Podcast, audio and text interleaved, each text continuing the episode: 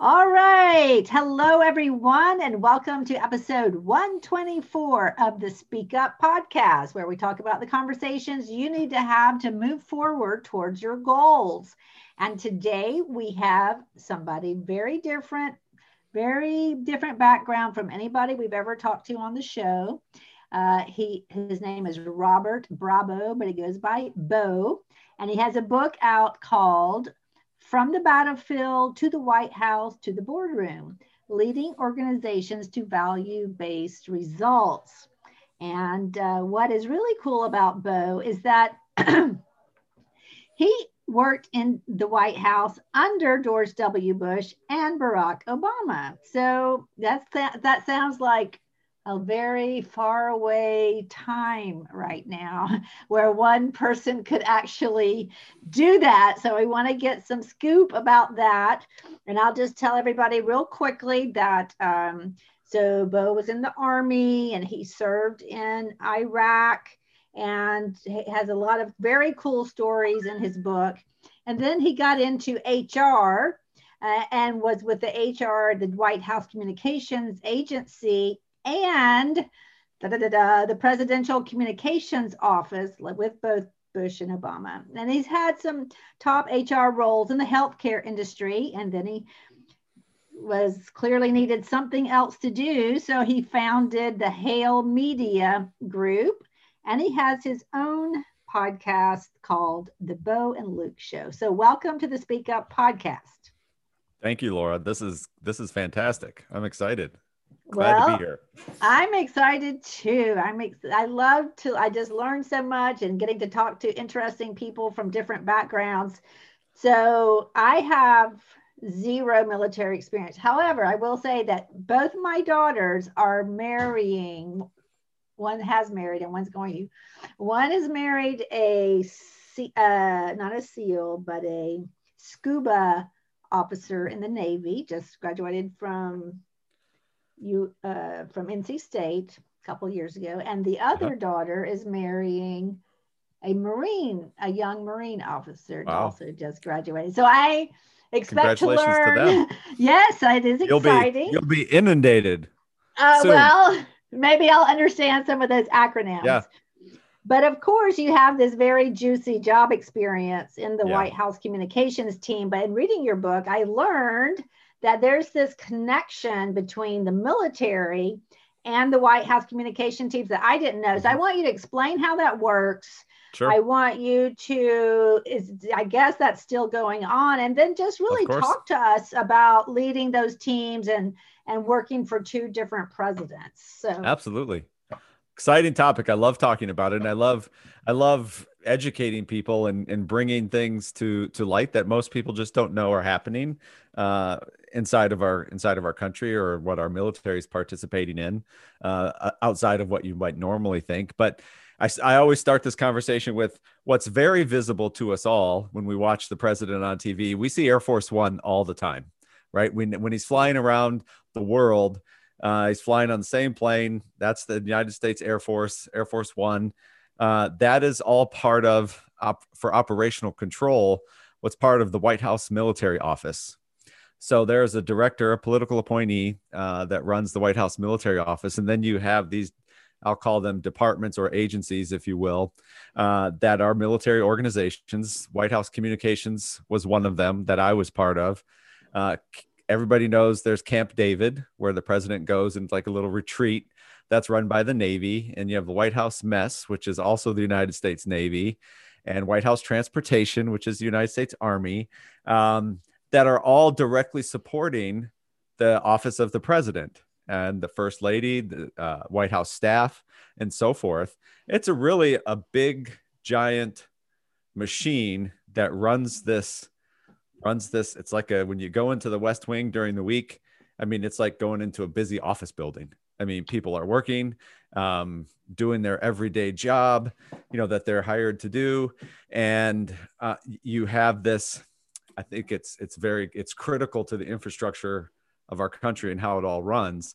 You have a large group of individuals that don't change when the administration changes, and a lot of that is there, and that stability and confidence is in the military and the operation that the military is doing. Um, every single day uh, for the office of the president, regardless of who that person is. That um, makes so much sense now that you're yeah. describing it. It's just not something that you really think about. Right. Right. Even from the what what was so so fascinating for me and leading the te- the communication teams, you know, every time the president steps up to a microphone and behind the podium, uh, it's it's mili- it's the military teams that are that are running that. It's the White House Communications Agency, which is part of the Department of Defense, uh, that's running that. That's plugging or providing the audio back to the news stations. So, uh, recording the president, so it all goes into the uh, National Archives uh, when those speeches are done, and giving uh, giving the president the same capability wherever he is at um, that he would have in Washington D.C.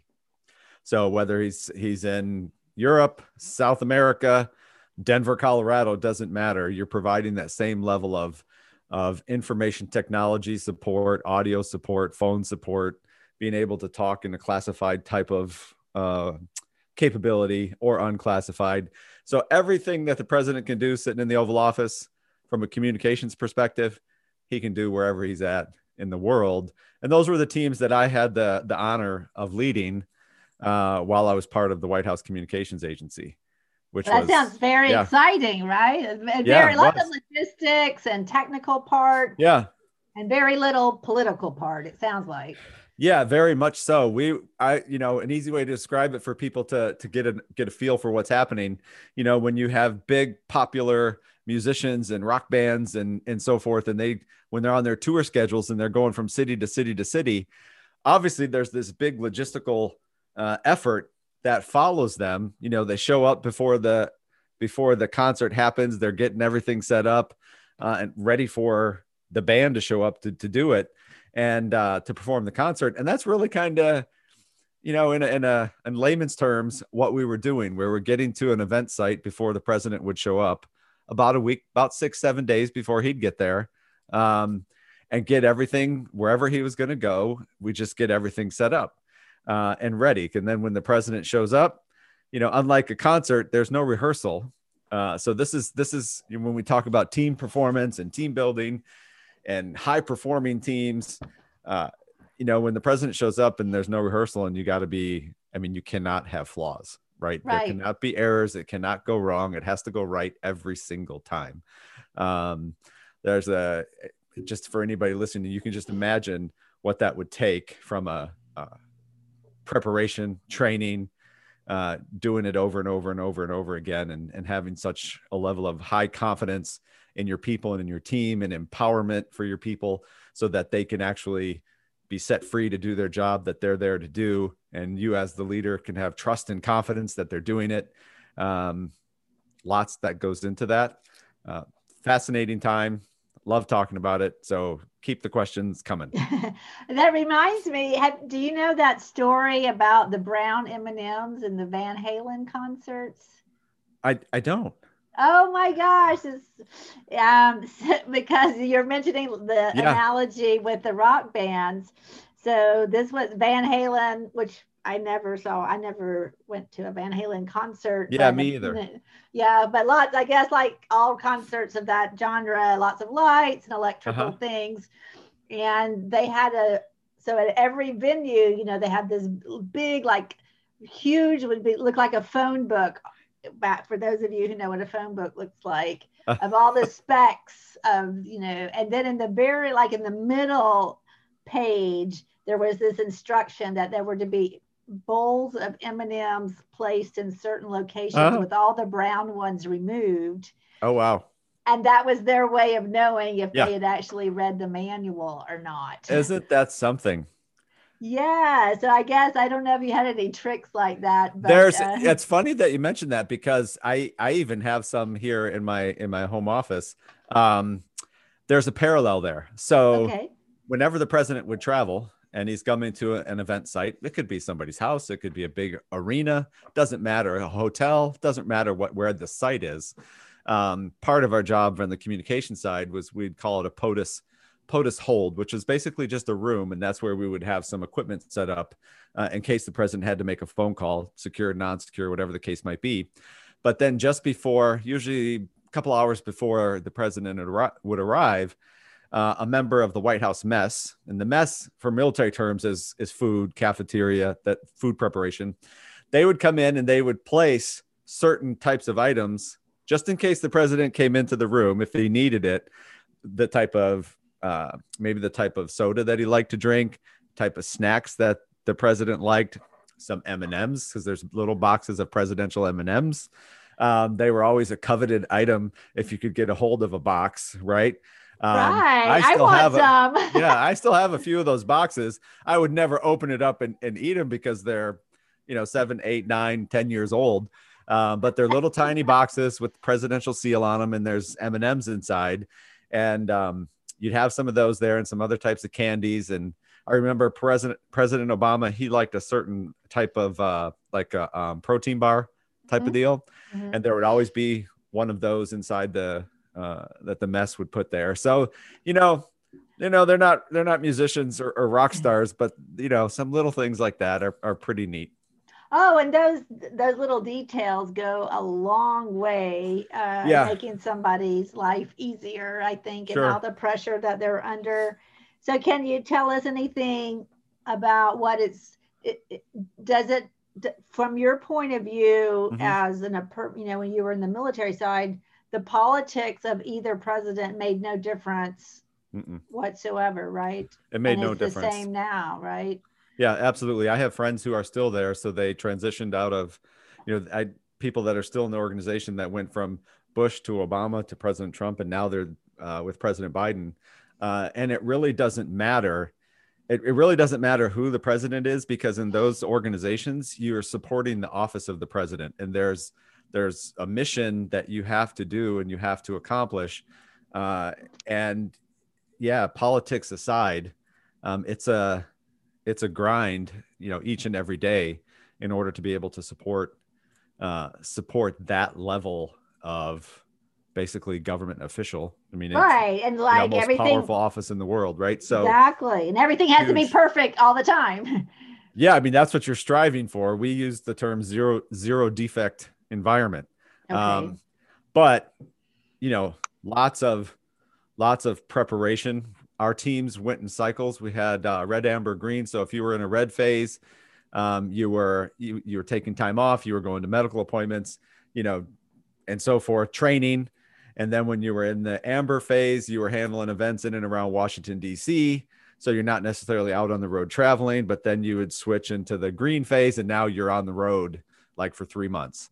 So okay. always use those. Um, it's a technique. It's a technique mm-hmm. to keep to uh, to keep people fresh, so mm-hmm. that so that you're you know you you have your lessons learned, and you're constantly going back for retraining and continuous learning, and building your skills. So then when it's your turn again to travel, you're more proficient than you were the time before, and it's just a it was just a good cycle to keep people on that did that really accomplished the goal of building these high performing teams that could go out there and do that and function and it's men and women you know it's an all services represented army navy air force marine corps and coast guard uh, performing these duties and um, kept everybody sharp so so what are like the communication tricks or tools that you use to to make this happen yeah. So one of the things uh, from our, our operations department, uh, they were they were the head of this particular um, endeavor.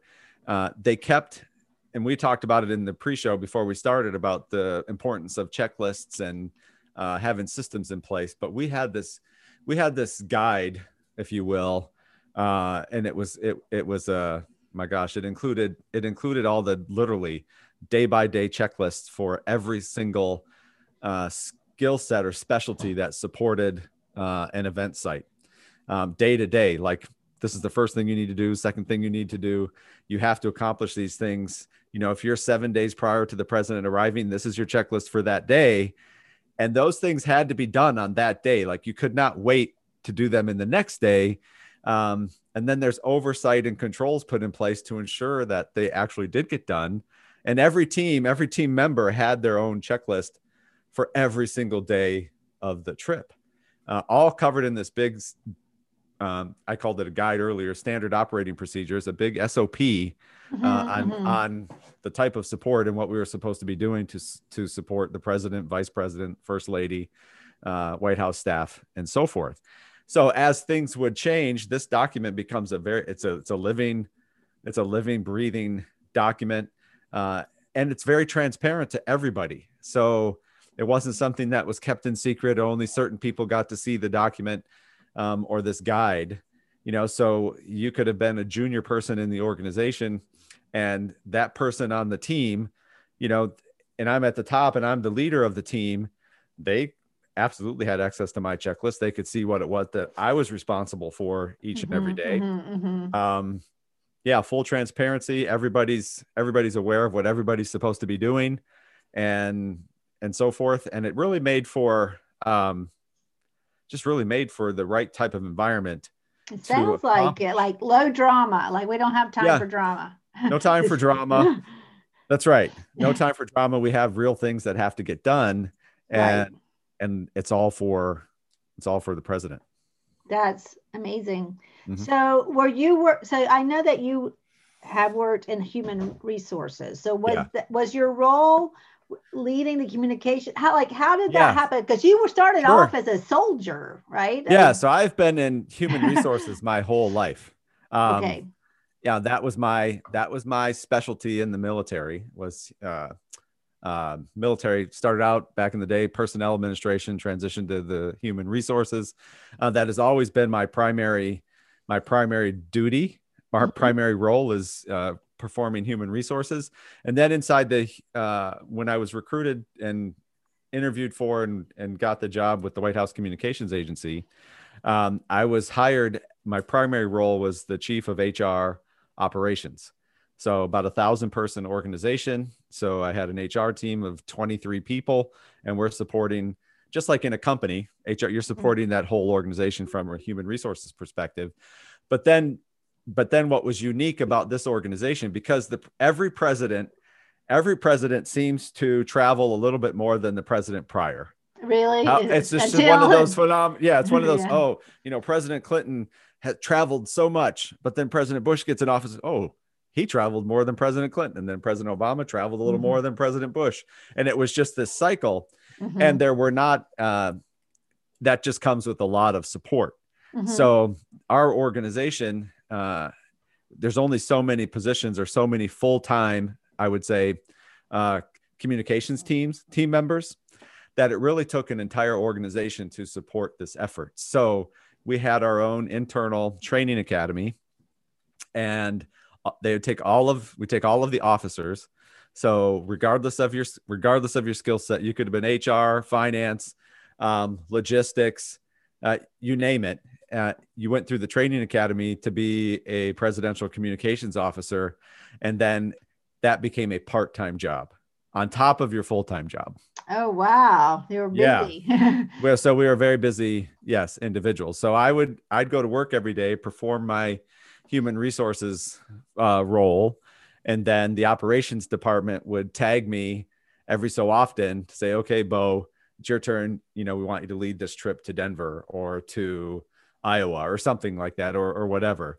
And then I'd get assigned to that trip, and then I'd get assigned a team, and then after duty hours, you know, leading up, I do all the planning, preparation, meeting with the team, and getting everything getting everything ready, coordinated with all my counterparts, White House staff, Secret Service counterparts, and then we would um, we would depart.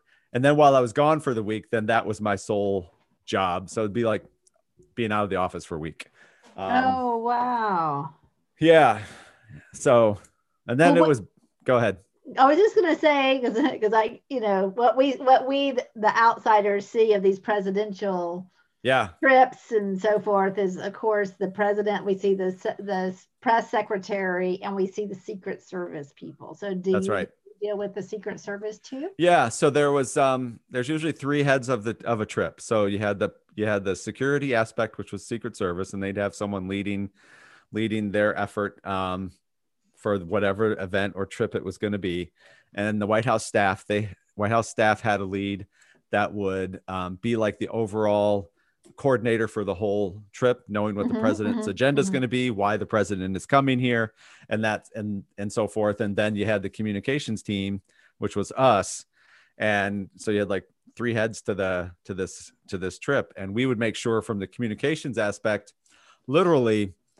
Um, you see the Secret Service agents, you know, you see them on TV. Everybody's got their little Right, earpiece and they talk like this. Well, for them to do that's all in a secure environment.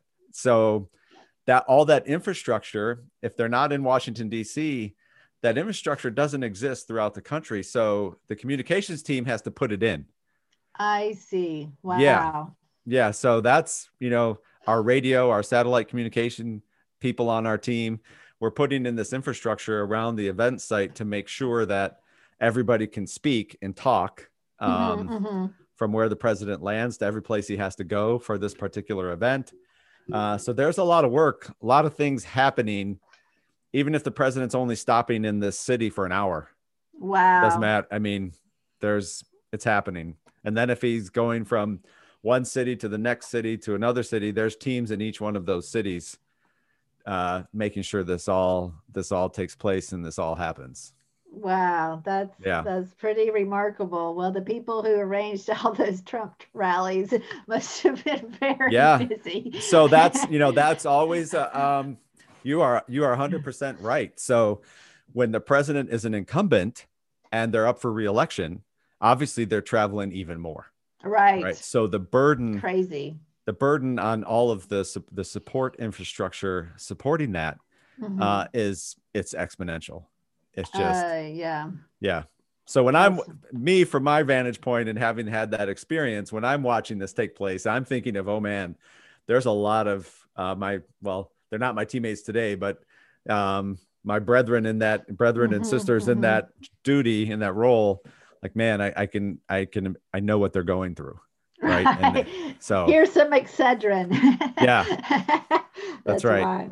Well, let's pivot a little bit because I Sure. because I know you're a big into. I mean, I, I'm like the little groupie asking all about the celebrity questions, but really want to also, well, I've got you here talk about culture because culture Yeah. and communication are so tied together as is leadership.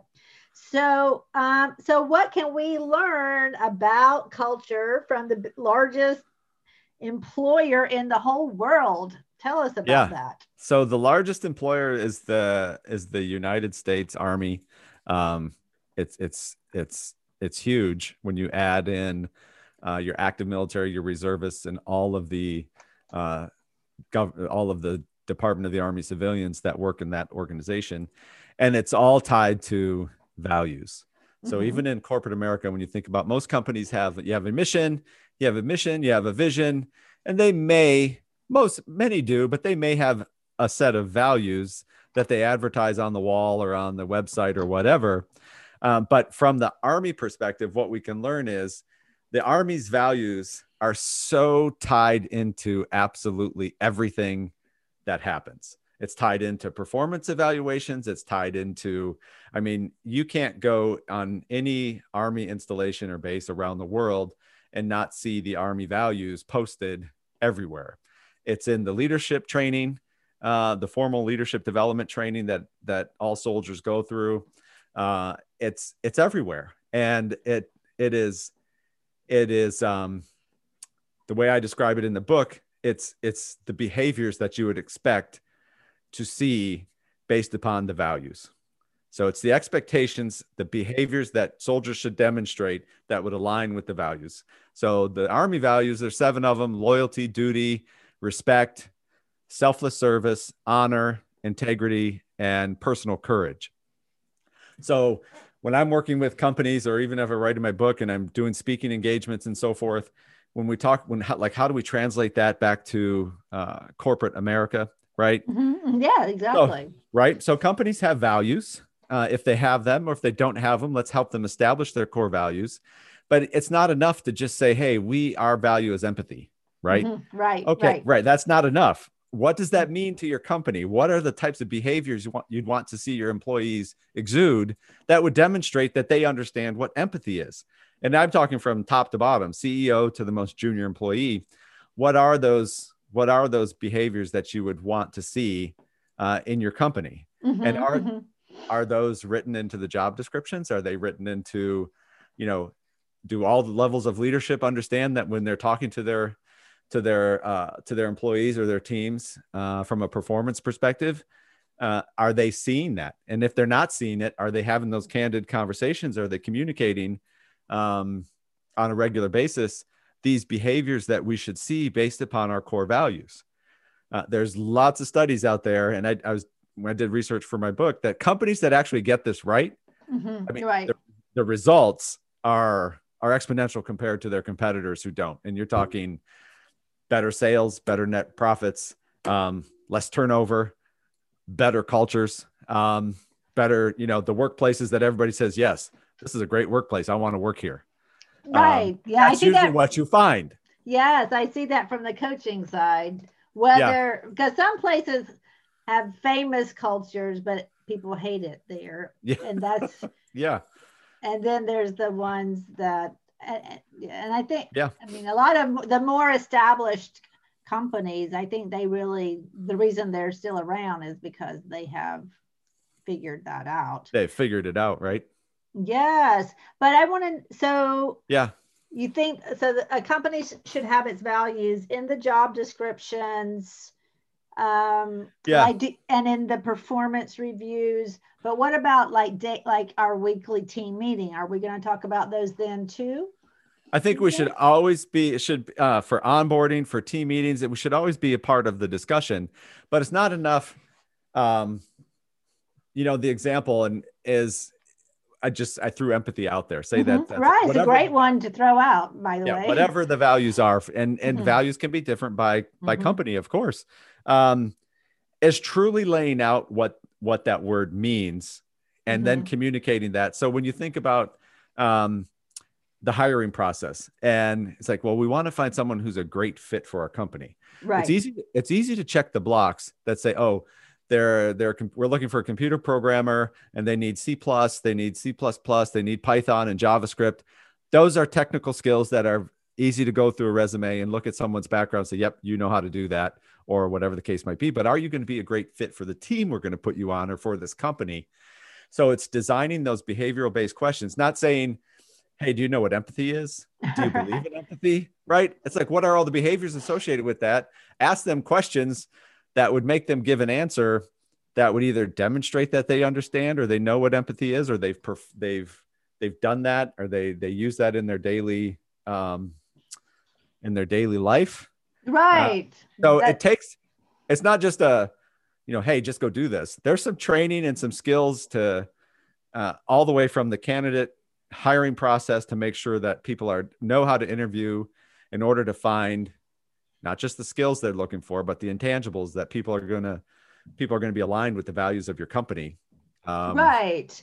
And, right. and I really like how you you know you drill down and get it specific about this is what empathy is in our company because if i just say so bo tell me when you were empathetic tell me about a time yeah. when you were empathetic right and and i want to mention to our read, readers i'm the reader i read the book uh, to the audience there are some exercises in the book that will if you, anybody is interested am i right i see I, yeah i'm not making that up no you're not you read it. You read it. I did put that in the toward the back of the book on some exercises or how tos. Yes. Right. Yes. Yes. I did. And, yep. About writing out the. I'm just going to go over this some of these briefly, but it's really mm-hmm. helpful about writing out the full dictionary definitions, including noun and verb variations, and then reading the reading them out loud, discussing them, brainstorming them, writing out uh, behaviors and and and so he's got and he goes through this in the book with the value of honesty but i think uh, any company could take this book and take that exercise and really get a lot of value especially if it's a younger yeah. company uh, that uh, wants to polish maybe they already have the i think uh-huh. I, mean, I don't want to say all companies have values i see it a lot but then i remember doing a training at a company and, and I brought asked, so what are your mm-hmm. company values? And everybody was like scrambling, like, I know they're somewhere. but yeah. yeah. So think them. about what where I thought this was really fascinating in my background. Um, uh, in in healthcare, I was part of companies that were doing a lot of acquisitions. So Oh, as yeah. we were acquiring other healthcare practices, um, then you really start getting into the okay. There's a group of 30 employees. We bought this small business, and they already, you know, this is a business been established for 20 or 30 years. Maybe it's a physician's office or a practice, and they already have a set of their own values and they're they have their own culture. So then you get into the how do we wrap them into this new company um, because they've been acquired now and there's just this laundry list of things and if you have processes and procedures and how you actually integrate people into your new company um, or into this new company being able to talk to them about your values and what they actually mean and not just Mhm. say hey it's it's empathy and respect right Right. um, you got to be able to communicate what that actually means or you're not going to have a really good time trying to really integrate these people and make them feel like okay now we're part of this bigger company and we fit in and and so forth um, Can you tell? Do you have Yeah. any stories uh, about maybe where, like, like let's say that Bo acquires bo's acquires Smithsonian Institute, and Yeah. I'm like, hey, but I like my values better than yours, or anything Yeah. like that. Does that ever happen? Yeah, no, it, it absolutely happened. And um, so in this particular company, we we it was growing so fast. When I got to the company, it was 170 employees, and when I left, it was pushing a thousand. Um, Oh, and it was all through acquisition of these Mhm. uh, these smaller businesses uh, in multiple states. And so we were we were trying to define just like you said small companies might not have established values. So as we're trying to uh, define our own values and then you go into a business that's already been in existence for 20 years um, the the pushback was incredible because they are already they already had their set let's say their set ways. They already had the culture of their of their organization. Um, and in many times it was really keeping keeping an open mind that even though even though we were the higher headquarters we were the corporate office um, the i think one of the the most important parts of communication is listening right Yes. you have to be able to listen and it didn't always mean that you go in and then you you just try to flip the script and Mhm. implement change and be a dictator and say well this is what we're going to do sorry this these are your new values and this is what we expect to see um, lots of collaboration lots of talking lots of listening uh, in order to set the right path forward or they were they were just not going to feel like they were part of the company um, yeah That's yeah. I mean, that's a that's a big big issue. It's like solving world hunger in a Yeah. podcast. I mean, but it's something that you definitely need to need to address.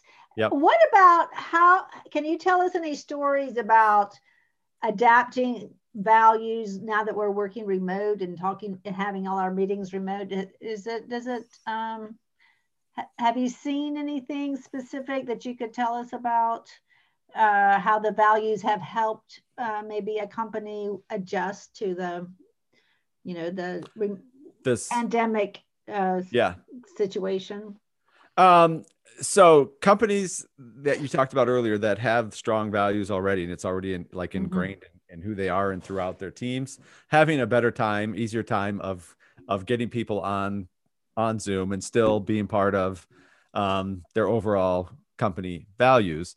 And I've literally been reading lately where companies that were struggling with this, yeah, everybody switched over, and the pandemic caused us to get out of the offices and do this type of interaction on video conferencing and work from home every day and initially it's kind of it's different it's kind of cool i don't have to drive right. i don't have to commute whatever the case might be Right. um, and people get set up and they're enjoying it and it's just a new thing and and so forth and then i don't know if laziness is the right word but things behavior started to change and they're changing um, where you don't have this strong values-based leadership approach where then it was okay so we're not showing up dressed properly on the on the zoom meetings right or we're late or we're less we're lackadaisical about um, noise and everything happening around us. You know, where in the beginning we were very uh, stringent and we made sure we got our little home office set up and we were good to go. And then all of a sudden, it's now my laptop's actually sitting on my lap because I'm sitting in the recliner and I'm not, you know, I mean, it's those types of things that are happening. And now I've seen where CEOs are saying, hey, you know, this can't be the new norm. Right. Right. I agree. I agree. Yeah people were saying, you know, last fall or August, so like, hey, this is going to be the new companies are going to be able to work from home every day. And even when the pandemic's over, this could be the new thing. And now it's kind of you're hearing you're hearing the grumblings uh, louder and louder that this cannot be the new norm because the productivity is falling off. Norms mm-hmm. are are falling off. People are doing what they want to do, not showing up um, in an appropriate fashion to the meetings uh, and so forth, where got to get people back to the to the office. Well, yeah, the thing is when when you don't share the physical space ever, because yeah. you know if was if you went into the to the office once a week, you would be sharing, but not sharing that space.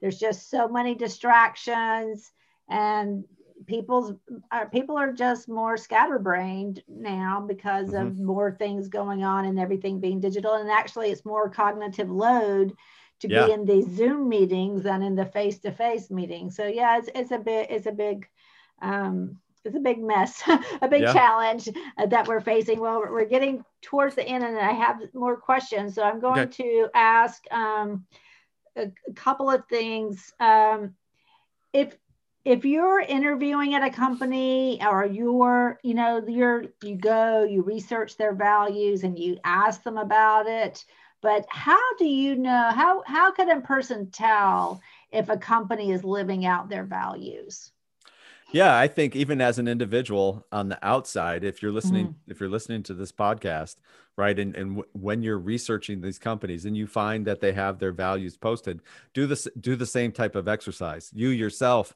identify what is the definition and and i just push people back to the dictionary because it's it's the origin of the words that they're using are that you know what are they and then look for the verbs the verb forms of the word and that will start helping you uh, get an inkling of the types of behaviors that and that the company should be demonstrating and the people in the company.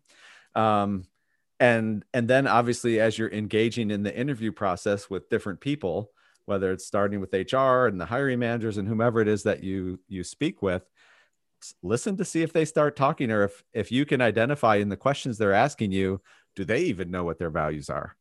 Right, right are right. they yeah are they? And hey it doesn't hurt to ask a question, right? Oh if, no, as, I think as the should, ask right. the question. No, yeah. You could you to. see if see if that's a really kind of a a telling, um, very telling uh, response you would get is if you ask somebody to, hey, you know, I I, w- I read through your mission, your vision, your values. Um, I think I align. Can you tell me more about how you use your values in your company? Right, right? and see if they have an answer and that's right I, yeah. I, love that that's really good and then this question is a little bit um non in a way it's a non sequitur but it's something that i hear a lot about with teams working remote because i work a lot with team leaders or people really working at the team level and they're asking me or like I have, I'm just thinking of a client who just moved to Europe, to London, and London's mm-hmm. completely shut down. She's leading a team all across Europe. So they've never met. She's new to the role and she wants to do a team building. Like, what, with your experience, what is your take on team building, especially with remote work? Yeah. So, first, first thing when when you're remote and and a lot of people have been doing remote work prior to COVID, right? True, and, absolutely, right? absolutely. So if you take the tactic of, you know, in the military we called it a daily stand-up. Mm-hmm. Um, it's a daily thing. So have a daily time with your mm-hmm. team, even and if select the right time. And it might only need, and you're on Zoom, obviously, if you're remote or some type of video platform where you can see each other, and and have this daily check-in with your team uh, mm-hmm. uh, every single every single workday don't okay. don't miss a day. And I think it's even more critical when we are remote. Yes. Because because you don't have the oh I walk by Laura's uh cubicle. Right. And that morning. knock on the door. Right. You don't have that. So you got to be purposeful with intent uh, mm-hmm. uh, and setting this up. And then from a team building perspective, maybe each week, this is one thing I always loved about like actual team building type of mm-hmm. exercises Um, maybe it's you know today if I'm the leader, I'm leading this meeting this week, but next week I say, hey Laura, I'd like you to lead the meeting, right? Coordinate the agenda. Let's talk about stuff that you're working on, your projects, right? And help you help you get used to actually leading this virtual meeting. And then the next week it's somebody else, uh, and so forth. Oh, that's a good. and in idea. the meantime, you're building, you're building their, um, you're helping them build their confidence and leadership and actually lead the team, lead the meeting. Mhm, So it's like giving people an opportunity to be in the leadership position periodically. Mhm. yes, I really like that. That's a great Yeah. actionable takeaway. Very actionable. Yep. And, it, Thank and it's just a chunk, right? So if you have an hour meeting or a 30 minute meeting, that's not burdensome. It's not overwhelming to somebody, but it's get them in the habit of doing that because there'll come a day when it's hopefully for them and their career progression, they want to get promoted and they've had some experience because you gave them the opportunity to lead Mhm. a meeting, right? Exactly. I love it.